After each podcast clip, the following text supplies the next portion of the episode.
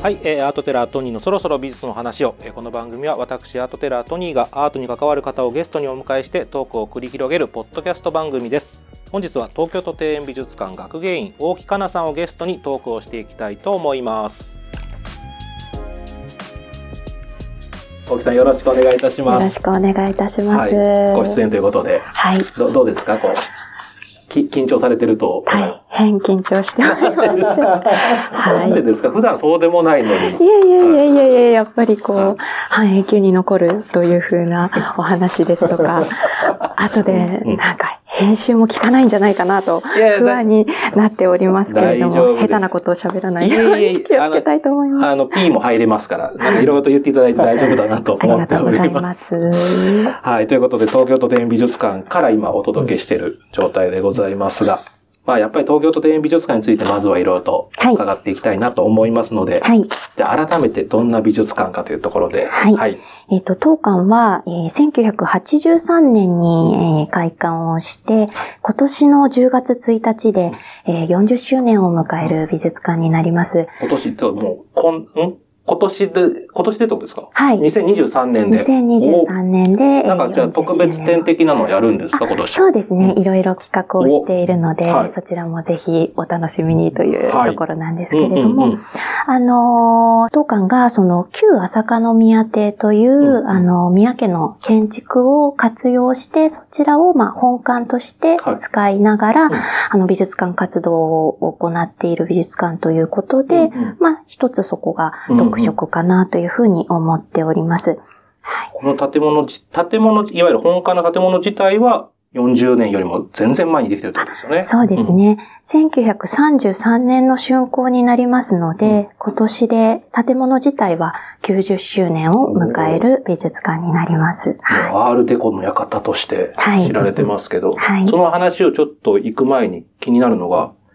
じゃあなんで庭園美術館って名前なのかなって。東京都邸宅美術館とかに、一生懸命庭園を押すん会みたいなところあるんですけど、これはどういうことなんですか？確かにそうですよね。えっ、と、この名称自体は、その美術館になるときに、えっ、と、東京都の方で、その、この旧朝香宮邸をどういうふうに活用していくのかっていうことの、ああり方の検討会みたいなものがあって、で、そこで話し合われて、あの、庭園美術館になったというふうに聞いているんですけれども、まあ、そのあたりの詳しい経緯っていうのも、あの、ちょっと私の方では、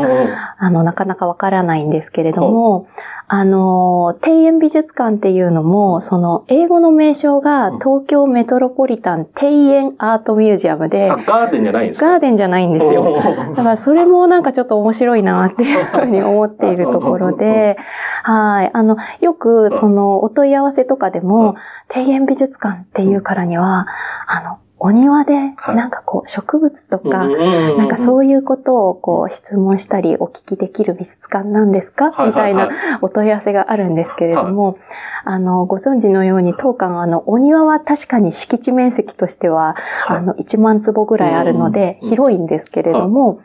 特にその、お庭をフューチャーしている美術館ではないので、まあそこはなんかちょっと面白いなと、中にいる私も思っているそうですよね。別ところに日本、ですね。ただ日本庭園もちゃんとあるんですよね、はい実は。その、なんか洋風の庭園のイメージがあるけど、日本庭園もあり、茶室もあり。はい。で、多分植物はっていうと、多分お隣の東大の植物園と多分ごっちゃになってるというか。あの、自然教育園さんですね。科博さんあの、国立の、あの、博物館さんの、あの、自然教育園さんの方が、まあ、お隣の、まあ、施設としてあるので、植物に関してはそちらの方がもちろん お詳しくていらっしゃるので、はい。あの、当館に来ても植物のことは特に学ぶことはできないんですけれども。でもなんかもともとだからそんなに建物もオープン時はそんなにフューチャーされてなかったみたいな話はうっすらコンビニ挟んだことあるんですけど。そうですね。あの、そもそもの経緯を申し上げると、あの、1933年に朝香宮邸が建てられて、うんうんえっと、戦争中に吉田茂はいが首相公邸として使っていた時代があって、うん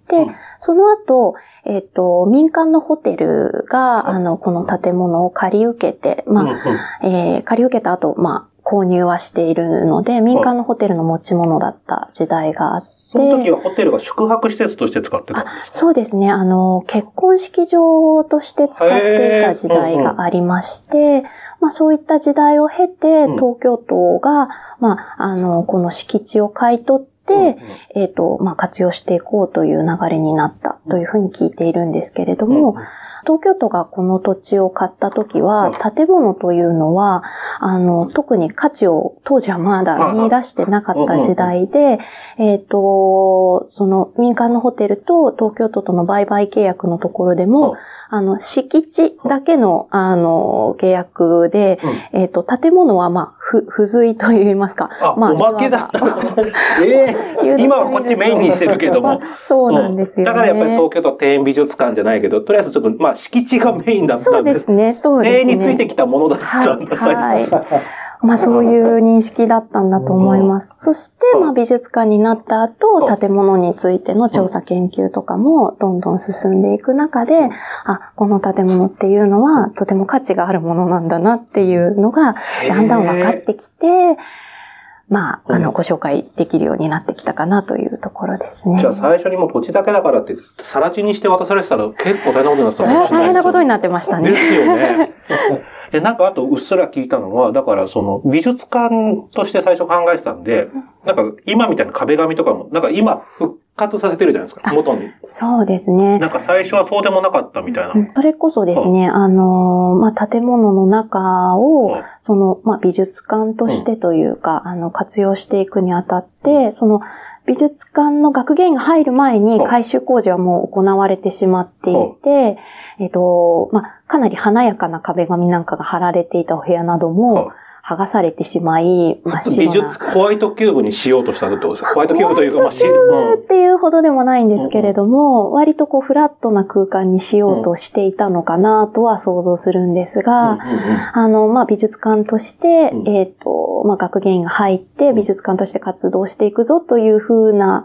話が、まあ、決まったりとか、うん。あの、実際に動き始めた時には、うん。もうすでに、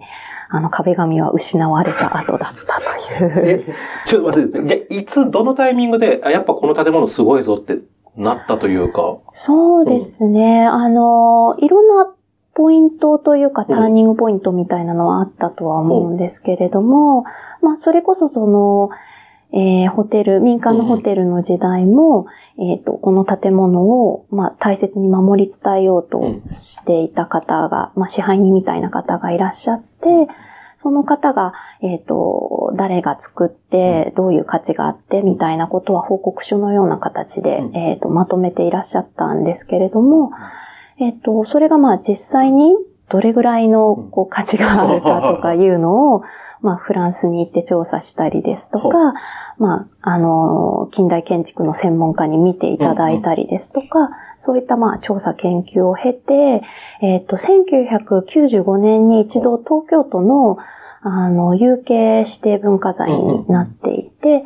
で、まあそこがまあ一つポイントで、その後、えっ、と、2015年だったかな、えっ、と、国の重要文化財に指定されていて、というのが一つポイントとしてあるかなというところですかね。もう僕なんか何度も来てるから当たり前のように思っちゃってましたけど、まあ、ある、あの、初めて聞く人もいると思うんで、その朝香宮さんがどうやって作らせたとか、誰に作らせたとかっていうのを具体的にちょっと教えてもらってもいいですか、えっと、もともと朝香宮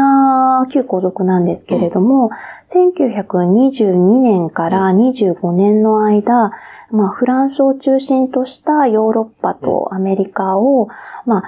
まあ、当時、まあ、グランドツアーって読んで差し支えないと思うんですけれども、あの、見聞を広めるために、まあ、修行といいますか研究のため、視察のために、あの、ヨーロッパに留学をしていて、その時に、当時、そこまで長い滞在になる予定ではなかったんですけれども、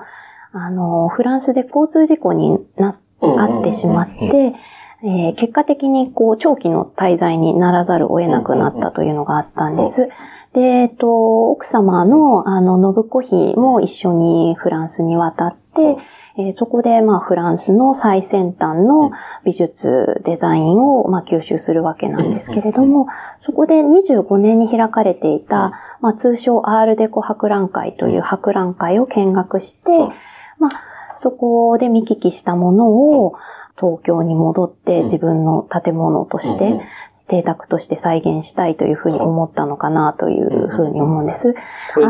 はい。アールデコっていう言葉が多分この番組的には初登場の言葉なので、はいあの、簡単にご説明いただけるとありがたいですけど。はい。えっ、と、アールデコとは、えっ、と、まあ、略称なんですけれども、アールデコラティーフという、あの、フランス語が元々の言葉なんですけれども、意味としては装飾美術という。R がアートってことですね。はいデコラティブってことですね。そうですはいはいはい。あの、英語で言うとデコラティブアートっていうことなんですけれども、もともとその1910年代から30年代にかけて、まあ、フランスを中心にヨーロッパを席巻した工芸、建築、絵画、ファッションなど、すべての分野に波及した装飾様式の総称のことを指していて、はい。あの、先ほども少しご紹介した1925年の、あの、博覧会、パリで開かれた博覧会。これあの、日本語では現代装飾美術、うん。産業美術国際博覧会というふうに呼んでいるんですけれどもうん、こちらの博覧会の名称をうん、あの、短くした略称を由来とする、あの、名称なんですね。じゃあ、1910年代からなんとなくあったとしても、その頃はみんなアールデコって言ってなかった。そうですね。うんそもそもアールデコっていう言葉自体が、その当時はなくて、うんうんえっ、と、60年代、70年代に、1910年代から30年代の様式を振り返って、えっ、と、1925年様式っていう風に紹介されたのが初めなんですね。なるほど。だから最近1980年代ファッション流行ってるみたいなのも、別に80年代の時に80年代ファッションって言ってないけど、みたいなことなんだ。振り返ってつけるタイプ。はい。で、えっ、と、1925年様式っていう風に紹介されていたものを、うんまあ、あの、アールデコっていう風にうん私たちうが、んあの、後の時代になって、あの、この10年代、30年代のうんデザイン、装飾美術について呼び、呼ぶようになったというのが、まあ、あのなるほど、なるほど。はい。ただその装飾って何でも装飾じゃないですか。はいはいはい。なんか装飾、あだからこういう特徴があるみたいなのはあったりするんですか？あそうですね。まあ、あの、アールデコっていうと、あの、よくその、その前の時代のうん。アールヌーボーと比較、ミシャとかのはい、はいはい、うん。されることが多いんですけれども、アールヌーボーと比較すると、まあ、一般的によく言われるのが、ヌーボーが有機的で曲線的でっていうのに対して、アールデコは割とこう直線的で鉱物的って、あの、石の鉱物なんですけど、鉱物的なという風な言われ方をすることが多くて、まあ、当時、その、鉄筋コンクリートとか、強化ガラスとか、うん。新しい素材が、あの、建築の分野で出てきた時に、まあ、それを、まあ、えっ、と、表面的に装飾する、ことに、あの、価値を見出していた時代なのであの、そういった文脈で出てくるんですよね。うん。はい。で、まあ、アールデコって言っても、その、なんて言うんですかね、すごく、こう、多岐にわたっていて、あの、鉱物的、直線的だからアールデコっていう、そういう単純な話でもなくてうん、当時の、その、キュビスムとか、ロシアバレエとか、あの、すごくエキゾティックな要素を、まあ、取り込んで発展していた部分があって、まあ、すごく多様な、あうの、ん。要素を含んでいる様式であの、一言で説明するのがかなり難しい様式なんですね。じゃあ、その、まあ、東京都電美術館、いわゆる旧朝香宮邸の、だこの辺見たらアールデコだなって、こう、つぶれるじゃないですけど、この、あ、ここの辺アールデコだわっていうのはどういうとこが、ああ、そうですね。まあ、いろんな部分に、まあ、全般的に言える部分ではあると思うんですけれども、ここがっていうふうに言うと、やっぱラジエーターカバーの噴水の模様であったりとか、あとは、ラリックの、うん。えっ、と、花模様のうんうんうん。照明器具とか、すごくこう、ジグザグであったりとか、あの、直線的な要素も取り込んでデザインされているので、まあ、割とうちで見ると、アールデコらしいねって言われるところだとは思うんですけれど、この、庭園美術館さんが、その朝霞宮さんがだからアールデコの屋敷に作ったわけじゃないですか。当時日本ではそんなに他にだから匹敵するぐらいのアールデコの建物っていうとなんかあるんですえっ、とですね、うん建物というよりも、客船、船ああ、そうか、そうか。うんうん。が、まあ、あの、アールデコの要素を、あの、多分に取り入れてるところがあって、うん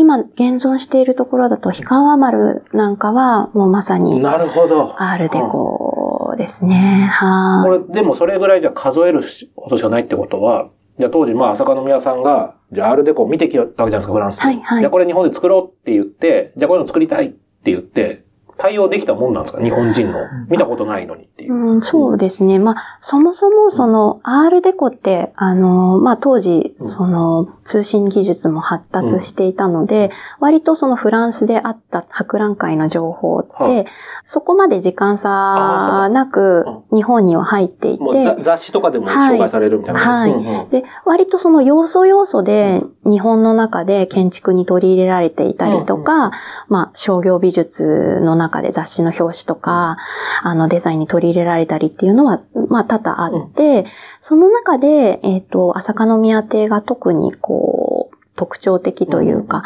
あの、面白いなというふうに思うのは、うんやはりそのフランスのアーティストが直接建設に関わっているというのうん。が一つ面白いところです。呼んできたってことですか？えっ、とですね、実際には日本には来ず、うんうん。手紙ですとか、はい。電報等のやり取りで、はい。えっ、と、まあ、デザイン画というか図面を共有しながら進めたというふうにお聞きしています。え、一番上にトップには誰がついてるの？この棟梁的なというか。あ、はい、はい。えっ、と、もともと朝霞宮邸が、宮内省匠寮公務課という、まあ、皇室関係の建物を、こう、建設するための、まあ、建築家集団があうんうんうんって、えっ、と、皇族の、まあ、建物を建てるにあたっては、彼らが、まあ、基本的に設計をして、建設をするというのが、まはいあ、基本だったんですけれども、朝霞宮邸については、その基本設計、まあ、全体的な部分は宮内省宮内省匠寮がやるんだけれども、その、お部屋の中の一部の部屋だはいけ、えー切り分けて、フランスのアーティストにお願いをしているんです。はあ、はあはあはあ、内内装頼むみたいな感じ？そうですね。その方はい。は何ていう方？はい。アンリ・ラパンという、あの、装飾芸術家で、うんえっ、と、1925年のアールデコ博覧会でも、あの、養殖についていた人物なんです。じゃあそんなすごい人にじゃあもう、ちょ直オファーしたんですか？そうだと思います。うんあの、ただ、その、どういう風な経緯でラパンに頼んだのかとか、うんそういった当時の手紙なんかは、残念ながら一切残っていないので、うん。ラパンにお願いしたというのは、その、領収書等では分かっているんですけれども、あの、どういう経緯であるとか、まあ、どういう、その内容でというか、そういった部分については残念ながらまだうん。資料等では分かっていないというと。じゃあ、ラパンさんには、じゃあ、こういう、まあ、全体設計でこういうのができます。じゃあ、この部屋お願いしますって言ったら、ララパンさんがその図面書いて、こんな感じで作ってって送ってくるってことあですか？そうですね。あの、7室だけ、ラパンが、あの、室内装飾を手掛けてい7室、て、ぜ全7室、何室あるんですか ?20 ぐらいはあるとですか20以上あると思いますね。まあ、それはやっぱり高速のお家で。はい。なんで、そのうちの7室を担そうですね。あの、朝霞宮邸って基本的にその1階部分が、えーパブリックというかおもてなしの空間ではいはいは、2階がプライベート空間ということで、宮家の方たちがまあ生活をするための空間だったんですけれども、特に1階部分のそのおもてなし空間について、えーラパンに依頼をしていました。なるほど。で、その図面が来たら、それを日本で作ってたってことですか？そうですね。おそらくフランスでも一度、その図面というか、その具材も含めて一回フランスで建設をしたものをばらして、それを日本に持ってきては、日本で再度組み立てるっていうことをやっていると思います。はい。とと当然ですが、とんでもないお金かかったってことですかそうですね。領収書に残ってるってことですね。はい、はい。残ってますえ何が一番高そうだなって思います？その奥さんが調べた結果、これ、これ高級、実は高級なんだよっていう庭園美術館。調べてみます。あとあれもありますよね。だからラリ、入り口入ったところにラリックはい。のガラスのこの扉みたいなのありますけど、あれはラリックにお願いしてるってことですか？あ、そうです。うんあのーただですね、えっと、窓口としてはすべてアンリラパンなんであ、す。そう。ははい。で、アンリラパンが、その仲間というか、まあ、仕事仲間のアーティストに、その部分部分をお願いをしていて、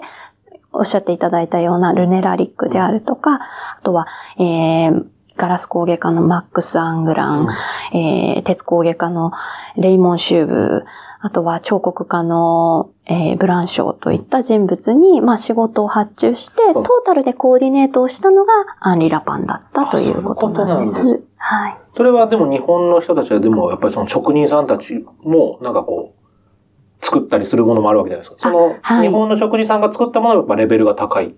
すよね。うーん、なんかこう、どちらがということよりも、その、両者がこう、互いを学び合ってといいますか、うん影響を受け合って作られているっていうのがすごく面白いなというところで、あの、特に宮内省匠寮工務課の人たちうんが、えっ、と、朝香宮邸のそのラパンが手掛けたお部屋の中でも、ラジエーターカバーなんかは部分的に宮内省匠寮の人たちが作っていたりするんですね。なんですけど、あの、ラパンがコーディネートした部屋の、まあ、装飾から、まあ、引用をして、ラジエータカバーを作っていたりとかしていて、まあ、その、互いに、こう、コラボレーションして作ったっていうのが、やっぱ面白いのかな、というふうに思います。は。ちないみに、どれぐらいの期間でできたんですか？えーっとですね、だいたい4年間四年？ぐらいぐらいですね。で、4年でできて、はい。その、ご夫妻はここにどれぐらい住まわれたんですか？すごく短くて、えっと、朝香宮家は基本的に朝香宮ご夫婦と、えっと、お子さんが4人いらっしゃるんですけれども、男のお子さんがお二人、は女のお子さんがお二人なんですけれども、女性の方の長女の方はもう、あの、建物が建てられた時に、はすでに、あの、後継いじゃった結婚されていたので、えっと、実際には、あの、三住んでおらず、うん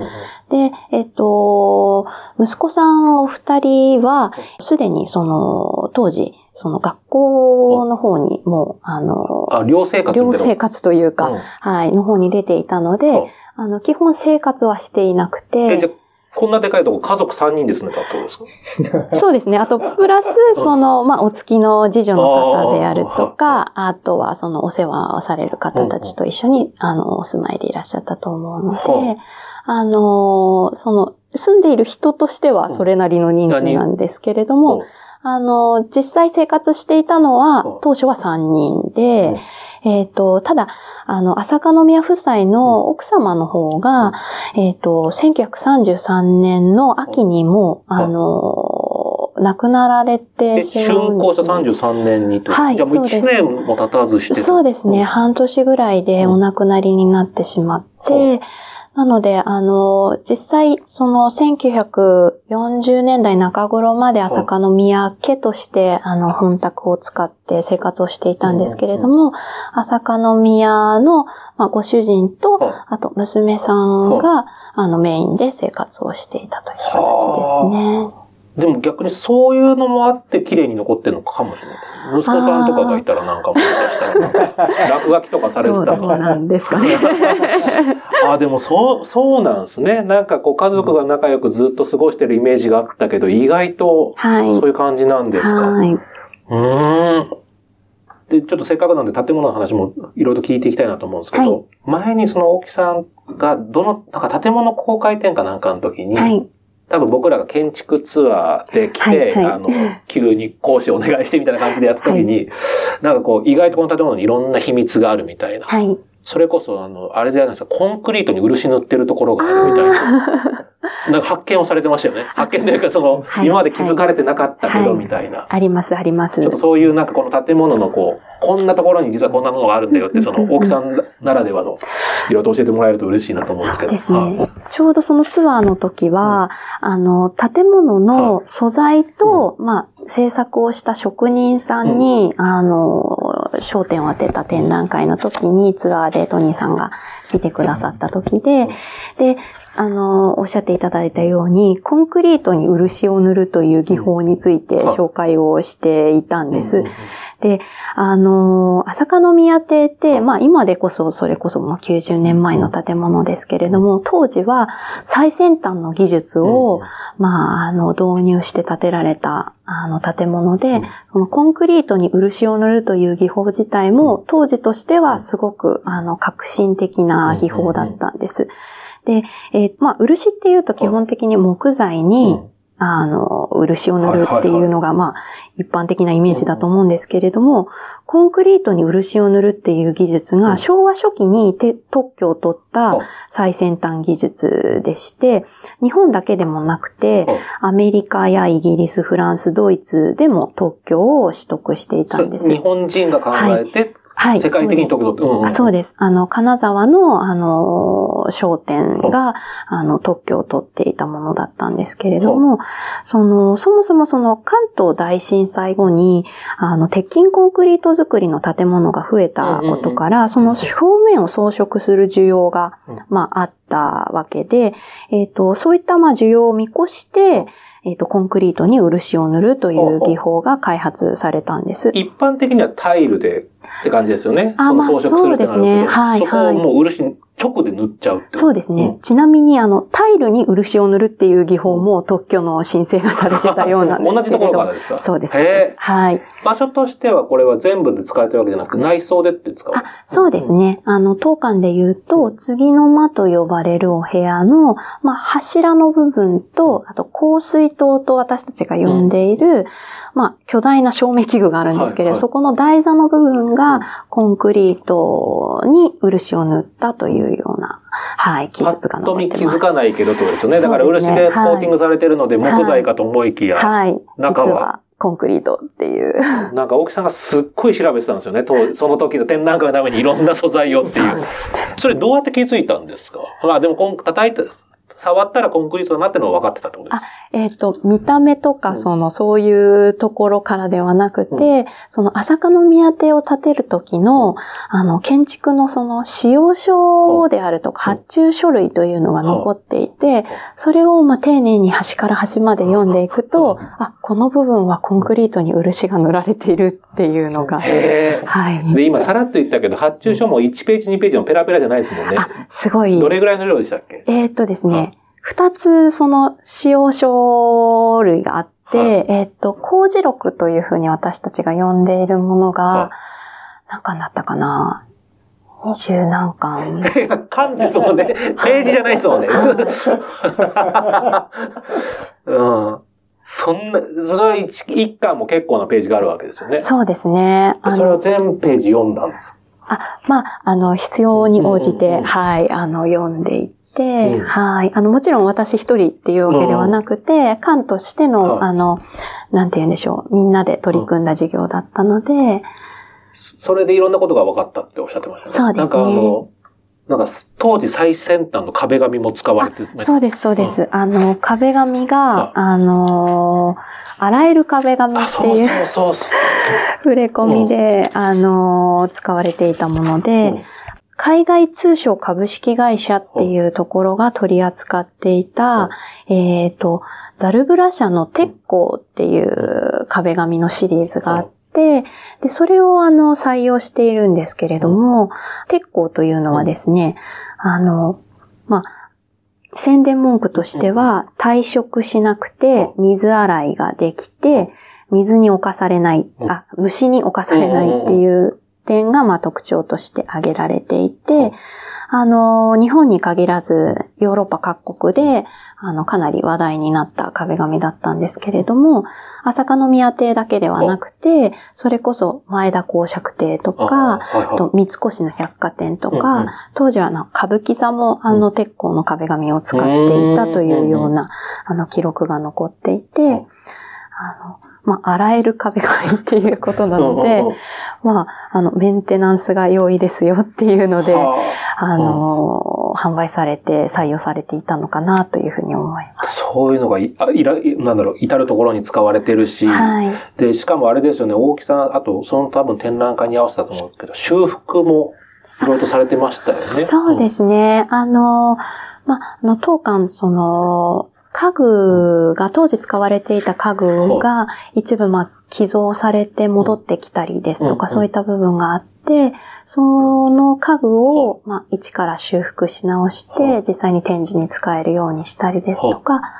あとは建物自体の、まあ、ニスの塗り直しをしたりとか、まあ、部分的な改修、修復なども、あの、定期的に行っています。だから修復で言うと、先ほどさらっと出てきた香水塔なんかも、今当たり前の、まあ、しかも、今の東京都庭園美術館の、あの、ま、なんだろう、トトレードマークというんですか？ね。はい、はい。あの、ロゴマークに使われてますけど、はい、はい。これもなんか、ちらっと聞いた話だと、なんか、ボロボロになってた、もともとは。そうですね。うん、あの、当館が2010年、21年から14年まで、えっ、ー、と、休館をしていたときに、うんうん、えっ、ー、と、まあ、全面的に建物を、こう、調査していく中で、あの、香水塔と呼ばれるのが磁気でできているんですけれども、えっ、ー、と、高さも結構ありますよね。そうですね。2メーター10センチぐらいあったかな、ぐらいの高さのものなんですけれども、えっ、ー、と、調査する中で一度こう修復した方がいいだろうというふうになって、取り外しをして、えっ、ー、と、過去一回修復してたみたいなんですけれども、その修復を全部取り去って、もう膨大なパーツになるまで細かくなった。バラバラになってたってことですよね。はい。ものを修復家の方に全部つなぎ合わせていただいて、はい。元あった場所に今戻しているというところ全然、まあ、当たり前ですけど、元に戻ってるだけだから気づかれないけど、はい、実は結構いろいろと修復してるんですよね、そうですね。はい。なんか門も変えあ、そうですね。あの、入り口の門というか。ええ、ええ、あの、そうですね、修復に出していて、えっと、もともとその、金属製の、あの、門だったので、劣化が進んでいたところを、全部、あの、綺麗にサンドブラストをかけたり、あの、塗装し直したりして、あの、綺麗にした状態で、今は、あの、元あった場所に戻ってるんですけれど、割とこう、気づかない、お客さんとしては多分気づかないだろうなというような細かい部分も、割とちょこちょこ手を入れながら、メンテナンスしてます。はい、なんかそういうのもあるからかもしれないですけど、まあ一応年間、年に大体1回建物公開の時がありますし、今年の2023年も、はい。もう控えてるとですね。はい、そうですね。えっ、と、こちらは4月の1日から開催の予定のあの、展覧会で、うん、あの、朝香宮邸の記憶に焦点を当てた展覧会になる予定です。だから単純に建物公開するって言っても、毎年ちょっとこう、そうですね。違うとですよね。今年は4月からですけれども。だってあの、その前にというか、今ちょうど開催されている展覧会が、まさに大木さんが担当している展覧会ですけども、はい、ぜひこちらについても、はい、ご紹介いただけたらなと思っております。はい。えっ、と、現在、あの、東京都庭園美術館で開催している展覧会が、交換するモダン、うん、機能と装飾のポリフォニー展という展覧会を開催しています。交換も、あの、取り替えっこの交換じゃなくて、はい、換気の換というそうですね。はい。は換ですね。はい。はいで、こちらの展覧会は、えっ、ー、と、豊田市美術館、島根県立岩見美術館と、えっ、ー、と、当館の3巻の、あの、巡回する展覧会でして、えっ、ー、と、東京展美術館が3巻目というか、はい、最終会場。はい。はい。最終会場、フィナーレを飾る会場になっています。うんはい、えっ、と、各館の、まあ、コレクションを各に、あの、展示が作られていっているんですけれども、うん、まあ、豊田市美術館さんであると、例えば、まあ、ウィーン工房の壁紙のサンプルであるとか家具、えっ、ー、と、岩見美術館さんであると、まあ、ポール・ポワレやガブリエル・シャネルのドレスであるとか。ファッションも強い美術館ですね。そうですね。はい。で、当館は、それこそ1925年のアールデコ博覧会の関連の資料であるとか、まあそういった3巻の特色あるコレクションを各としている展覧会になりまして、まあそれ以外にも、えー、海外で言うと、パリ装飾美術館、えー、からもあの作品を借用させていただいてまして、国内外の美術館研究機関の協力を得て、えっ、ー、と、約400点の展、あの作品を紹介する展覧会になっています。はい。ただこの機能と装飾のポリフォニーって言われましても ど、ど、どういう展覧会なのかなっていうのはありますよね。まあ僕はもう、うね、はい、見させていただいたんですけど。ありがとうございます。まだこれから見てない方のために。はい。はい。そうですね。あの、この展覧会、その時代としては、1910年代ぐらいから、まあ30年代までを、まあ4章に分けて。なるほど。先ほどが何度も出てる R デコの時代ってことですね。そうですね。はい。はい、あの、を4章に分けて、時系列順に紹介する展示構成になってまして、あの、出品されているものは先ほどもちょっと申し上げた通り、うん、まあ、家具ですとか、ファッションですとか、あとはジュエリー、食器、絵画など、うん、本当に多彩なものが並んでいる展覧会になっていまして、えっ、ー、と、それこそですね、あの、とか、まあ、フランスの、あの、デザイナーが、あの、参加して建てられた建物なんですけれども、この展覧会ではフランスだけではなくて、ドイツ、オーストリア、あそして、まあ、あの、同時代の日本の、あの、デザインについても紹介する展覧会になっています。で、えっ、ー、と、特にこの展覧会で、まあ、ご紹介したいというふうに考えている部分は、あの、当時の作家たちがですね、あの、国ですとかジャンルを超えて、まあ、交流し合って、互いに交流し合って、影響し合って、えっ、ー、と、当時の多様なモダンの形を生み出していったということを、あの、特にご紹介したいというふうに思っている展覧会です。はい。フランスだけとかドイツだけじゃなくてってことですよね。はい、それぞれがっていうところが。そうですね。なんかポリフォニーがなんかそういう音楽用語でっておっしゃってましたね。そうなんです。あの、ポリフォニーというのはですね、多声音楽、多くの声の音楽という風な、あ多声音楽を意味する音楽用語で、まあ、独立した複数のメロディーが、まあ、絡み合う形式の音楽のことをポリフォニーという風に言います。で、あの、この展覧会に展示されている作品たちが、まあ、それぞれ異なっていながらも、まるで一つの音楽のように絡み合って一つの時代を作り上げていったということになぞらえて、えー、このタイトルを付けています。はい。知った上で見るとそういうことかってなる展覧会ですよね。だから、そう、だからこの多分タイトルだけ聞いたらみんな何の展覧会だろうと思うんだけど、いや、行ってみると、だから、まあ、それこそ本当に今おっしゃったことそのままなぞるけど、家具もあるし、ファッションもあるし、はい、だからインテリア好きな人も多分楽しいと思うし、ファッション好きな人も楽しいし、はい、この絵画もあるし、みたいな。そうですね。来てみたら面白い展覧会って失礼ですけど、そう。見てみると、このタイトル、納得そうそうそうそう。で来るまでがちょっとあれなんですけど、はい、そんなあれですよね、あの、見どころ紹介する動画が、なんと、東京都展美術館さんで。そうですね。はい。はい、あの、今のところ2月の10日公開の予定でございます。はいので、あの、当館の YouTube の公式チャンネル等で、あの、配信を予定しておりますので、よろしければそちらもぜひ。当然、大木さんも出ていただいて、そして豊田市美術館という島根県立岩美術館の担当の学芸員さん。三人姉妹みたいな感じで。そうですね。同じなんかパンツ履いて、で、MC を僕がやるっていう。はい。はい。5本ぐらい流れるかもしれないです、ね。そうですね。はい。章立てごとに。はい。話聞くとまた面白いんですよね、お姉様方。その、大木さんから見てるお姉様方が。うん、はい。あの、展覧会の内容についてすごくコンパクトにまとめてご紹介している内容になっているので、あの、これを見ると、あの、より一層展覧会がわかるという内容になっていると思います。はい。で、多分その時には大木さんはなんかもう気使って言わなかったんですけど、気使う。いや、あの、やっぱりそのトヨタ市はトヨタ市のやっぱ面白さもあるし、岩見は岩見のあの面白さもあるんですけど、やっぱりこう建物としては庭園美術館さんがやっぱりその当時のね、建物じゃないですか。あと大木さんが大変そうだなと思うのは、その400点っていう展示数を、よくぞこの部屋、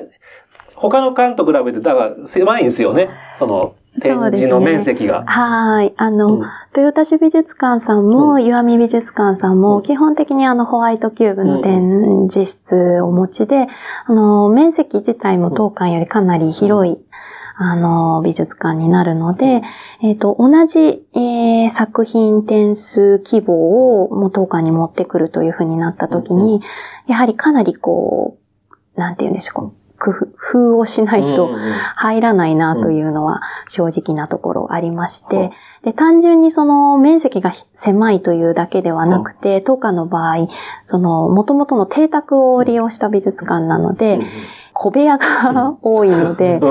そもそもこの展覧会の中で、あの、特に紹介したい、その作家同士の影響関係とか、ジャンルを超えた、まあ、あの、まあ、影響関係をご紹介するときに小部屋でどんどんどんどん区切られてしまうので、それをこう、展示構成の中でどうやって伝えたらいいんだろうっていうのは、かなり苦労していました。大空間だったら、まあそこにいくつか並べちゃえば、あ、この辺が関係性あるだなってわかるけど。そうですね。あの、他の二巻さんは割と見通しのいい展示室を、あまあ、あの、壁をそこまで多く立てずに作っていらっしゃって、そういえばあそこの作品っていう風に振り返ると遠くに見えるみたいな展示構成になっているところが、当館の場合はもうそもそも小部屋なので、見えない。という風になってしまっているので、そこを、まあ、なんとかうまくつなげるべく、まあ、1階の部分でハイライトっていう空間をちょっと作っていて、基本的には時系列順のあの展示構成にはなっているんですけれども、当館の一番最初のハイライトの空間だけは、えっ、と、まあ、時系列順ではない、あの、時代を超えた作品をいくつかまとめて、あの、紹介しているところなので、そこで、まあ、あの、時代を超えた影響関係を見せるというような、あの、工夫はちょっとさせていただいてます。で、2階に行ってから第1章が始まるみたいな、ちょっとこう特殊な、あれでしたもんね。はい。それこそでも400点展示品がありますってなって、まあ普通巡回展だったら、まあ400点も当然置けないからちょっと減らします。っていうのもあるわけじゃないですか。はい、普通の美術展の方。はい。なんで今回全部400点行こうと思って。いや、もう今回出品されている作品がもうどれもすべて素晴らしい作品ばかりなので、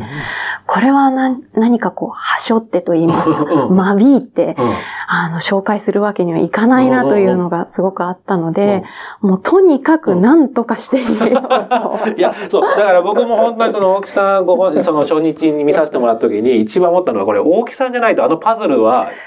もう無理だなと。あの400点入れ込むってやっぱこの建物を知り尽くした人じゃないと多分できないなと思って、あ、これはやっぱ大木さんならではだったなって僕は思いましたけどね。ありがとうございます。相当大変でしたよねって思いますよね。そうですね。うん、まあ割とこう、当館だと小部屋ごとにそのマントルピースって暖房器具のその、なんていうんですかね、スペースの上の空間をうまく使ったりですとか、まあ既存のその書斎のまあ、スペースを、使ったりですとか、まあ、あの、本当に部屋ごとの、まあ、あの印象的な部分をうまく使いながら、まあ、組み合わせて、なんとか展示をしたという ところですね。いや、ぜひ、だからそれも踏まえて見ていただきたいなと思うんですけども、はい、ぜひ、この、まあ、400点ある中で、大木さん的におすすめ作品ってありますか？こまあ、作品でもいいです。この部屋のここを見てほしいでもいいですけども。はい。はい、そうですね。まあ、本当にこう、どれが目玉っていうふうに言える展覧会ではない展覧会ではあるんですけれども、まあ、今回特にということであれば、えっ、ー、と、二つあって、えっ、ー、と、空間としては、えっ、ー、と、本館の2階の北の間と呼ばれるお部屋に、あの、日本の、まあ、あの、芸術家の斎藤和夫という方の、あの、作品を展示しているお部屋があって、えっ、と、まあ、主に、えー、服装関係で、あの、生活改善運動という、生活改善同盟会かな？に所属して、所属してというか、そこで服装委員として活動していた方で、まあ、当時、日本の服装というのが、主に和装だった時代に、えっ、と、まあ、近代化を図るということで、洋装にしていこうという、まあ、全体的な流れがあったときに、一足飛びに、こう、和装からいきなり洋服っていうのが難しかったと思うんですけれども、例えば、その和装の、まあ、着物の柄の中に、洋風の。洋風のものを取り入れようという、まあ、その、段階的に。ちょっとステップアップを、はい、ってことなんですね。はい。あの、しようというふうな、まあ、活動をしていた方なんですけれども。僕も展示で見るだけど、パッと見は本当に浴衣み、本当に温泉街の浴衣みたいな、なんだかこう、白と紺の、あれだけど、よく見るとじ、あの、模様が、こう、ちょっと洋風みたいな感じですよね。ねはい。あの、ウィン工房の影響を受けていてというようなものがあるんですけれども、あの、北の間の、まあ、大空間、あの天井高ちょっと高い空間にあるんですけれども。もともとベランダみたいな空空間だったそうなんです。あの、タイル張りのお部屋で、えっ、と、そこの空間の中に、その斎藤和夫のお作品といいますか、あの、着物ですとかデザインが置いているんですけれども、あのお部屋自体もタイルを使った、まあ、えっ、と、洋館としての、まあ、特徴が随分出ている空間というふうに思うので、その空間とその作品との、まあ、響き合いみたいな部分は、ちょっと見ていただけたら面白いのかなというふうに思います。あともう一つは、えっ、と、今回ご紹介している作家の中で、エルワール・ベネディクトゥスという、まあ、あのデザイナーがいるんですけれども、デザインが、まあ、プレートなんですけれども、その、幾何学的なものであるとか、まあ、自然の、あの、花とか植物をモチーフにした、まあ、えっ、と、デザイン画というか、まあ、あの、かなり抽象化されているので、えっ、と、そのまま写実的に写したとかそういうものではないんですけれど、そういうプレート集が当時、あの、図図案集みたいなそうですね、図案集が、あの、かなりたくさん発行されていて、えっと、彼のその図案集なんかもご紹介しているんですけれども、えっと、実はその彼が、えっと、テキスタイルも、あの、制作をしていて、まあ、自分でもちろん作っているというよりもデザインをそのテキスタイルメーカーに提供して、そのテキスタイルを作ってるんですけれども、そのエリュアル・ベネディクトゥスが手掛けた、デザインを手掛けたテキスタイルというのが、実は朝香宮邸の部屋にも使われていたというのが、採用されてるってことですか？はい、分かって、えっと、そちらについてもちょっとご紹介ができているのが、今回面白い点だなというふうに思ってます。ちなみにその壁紙、テキスタイルはどこに使われてるんですか？えっとですね、本館の2階の殿下の今というお部屋なんですけれども、まあ、おそらく噴水をモチーフにしたテキスタイルデザインで、えっ、と、かなり、こう、抽象化されているので、パッと見ではわからないんですけれども、あの、すごく面白いテキスタイルになっているので、えっ、と、お部屋もそうなんですけれども、あの、復元された、あの、壁紙が今は、あの、実際に施工されているお部屋なので、そちらもぜひ見ていただけたらなっていうふうはい。壁紙の中の名前何でしたっけ？あ、メトロポリスという名前がついてるんですけど。全然噴水感ないけど、まあ、そう、そうですね。そうなんですよね。タイトルからはちょっとよくわからないなっていう。だからそれも合わせてみると、だからまあ、もちろん他の2回以上も素晴らしかったですけども、ここはそういう響き合いも建物ともありますしね。はい。あと今、多分お二人の名前出していただいたけど、あれですよね。あの、お姉様方もおっしゃってましたけど、意外と女性作家も今回、そうですね。フューチャーしようっていう。はい。今回、その、それこそ、その、第一次世界大戦が含まれる時代の、うん、あの、展覧会になるんですけれども、えっ、ー、と、第一次世界大戦の勃発によって、まあ、結果的に、こう、女性の社会進出が進んだ時代であることもあって、えっ、ー、と、女性作家の作品というのを数多く展示しているので、そういった部分もちょっと見ていただければなと思ってます。最後に、その特にこの女性作家注目してほしいとかいれば、そうですね。ぜひぜひ。はい。あの、それこそ、以前というか、去年もご紹介がされてますけれども、上野リチの作品なんかも。こちら三菱一号館美術館で大々的な展覧会が。開催された。はい。ただあれですよね、上野リチって探してくると、上野リチって名前で展示してないですもんね。あ、そうです、この展覧会ではですけどね。そうですね。フェリーチェリックス。そうです。フェリチェリックスって書いてあるのが上野リチですからねっていう、その、ね、はい。まあ同じな、まあ人の名前ですからあれですけど、はい、そうそう。はい。はい。ちょっとそこも注目してもらえるとですよね。はいうん、いいかなというふうに思ってます。はい。展覧会はいつまででしょう？はい。はい、えー、2023年の3月の5日、うん、日曜日までの開催の予定でございます。また1ヶ月切っちゃっていますので、はい、ぜひこれ、もうこんなに400点集まることはもうないですか？ないと思います。はい。そうっすよね。もうしかもこの建物で見るのがポイントですからね。はい、ぜひ皆さんご覧いただきたいと思います。はい。さあ、ということで、じゃあそろそろ収録は終えようかなと思いますけども、どどうでした？前半やってみて。口が回らない。いやいや、そんなことない。普通に回ってます。いやいや、後半もいろんな話聞きたいと思いますので、よろしくお願いいたします。お願いします。では次回は青木さんのご経歴を交えつつ、さらに美術についての話を続けていきたいと思います。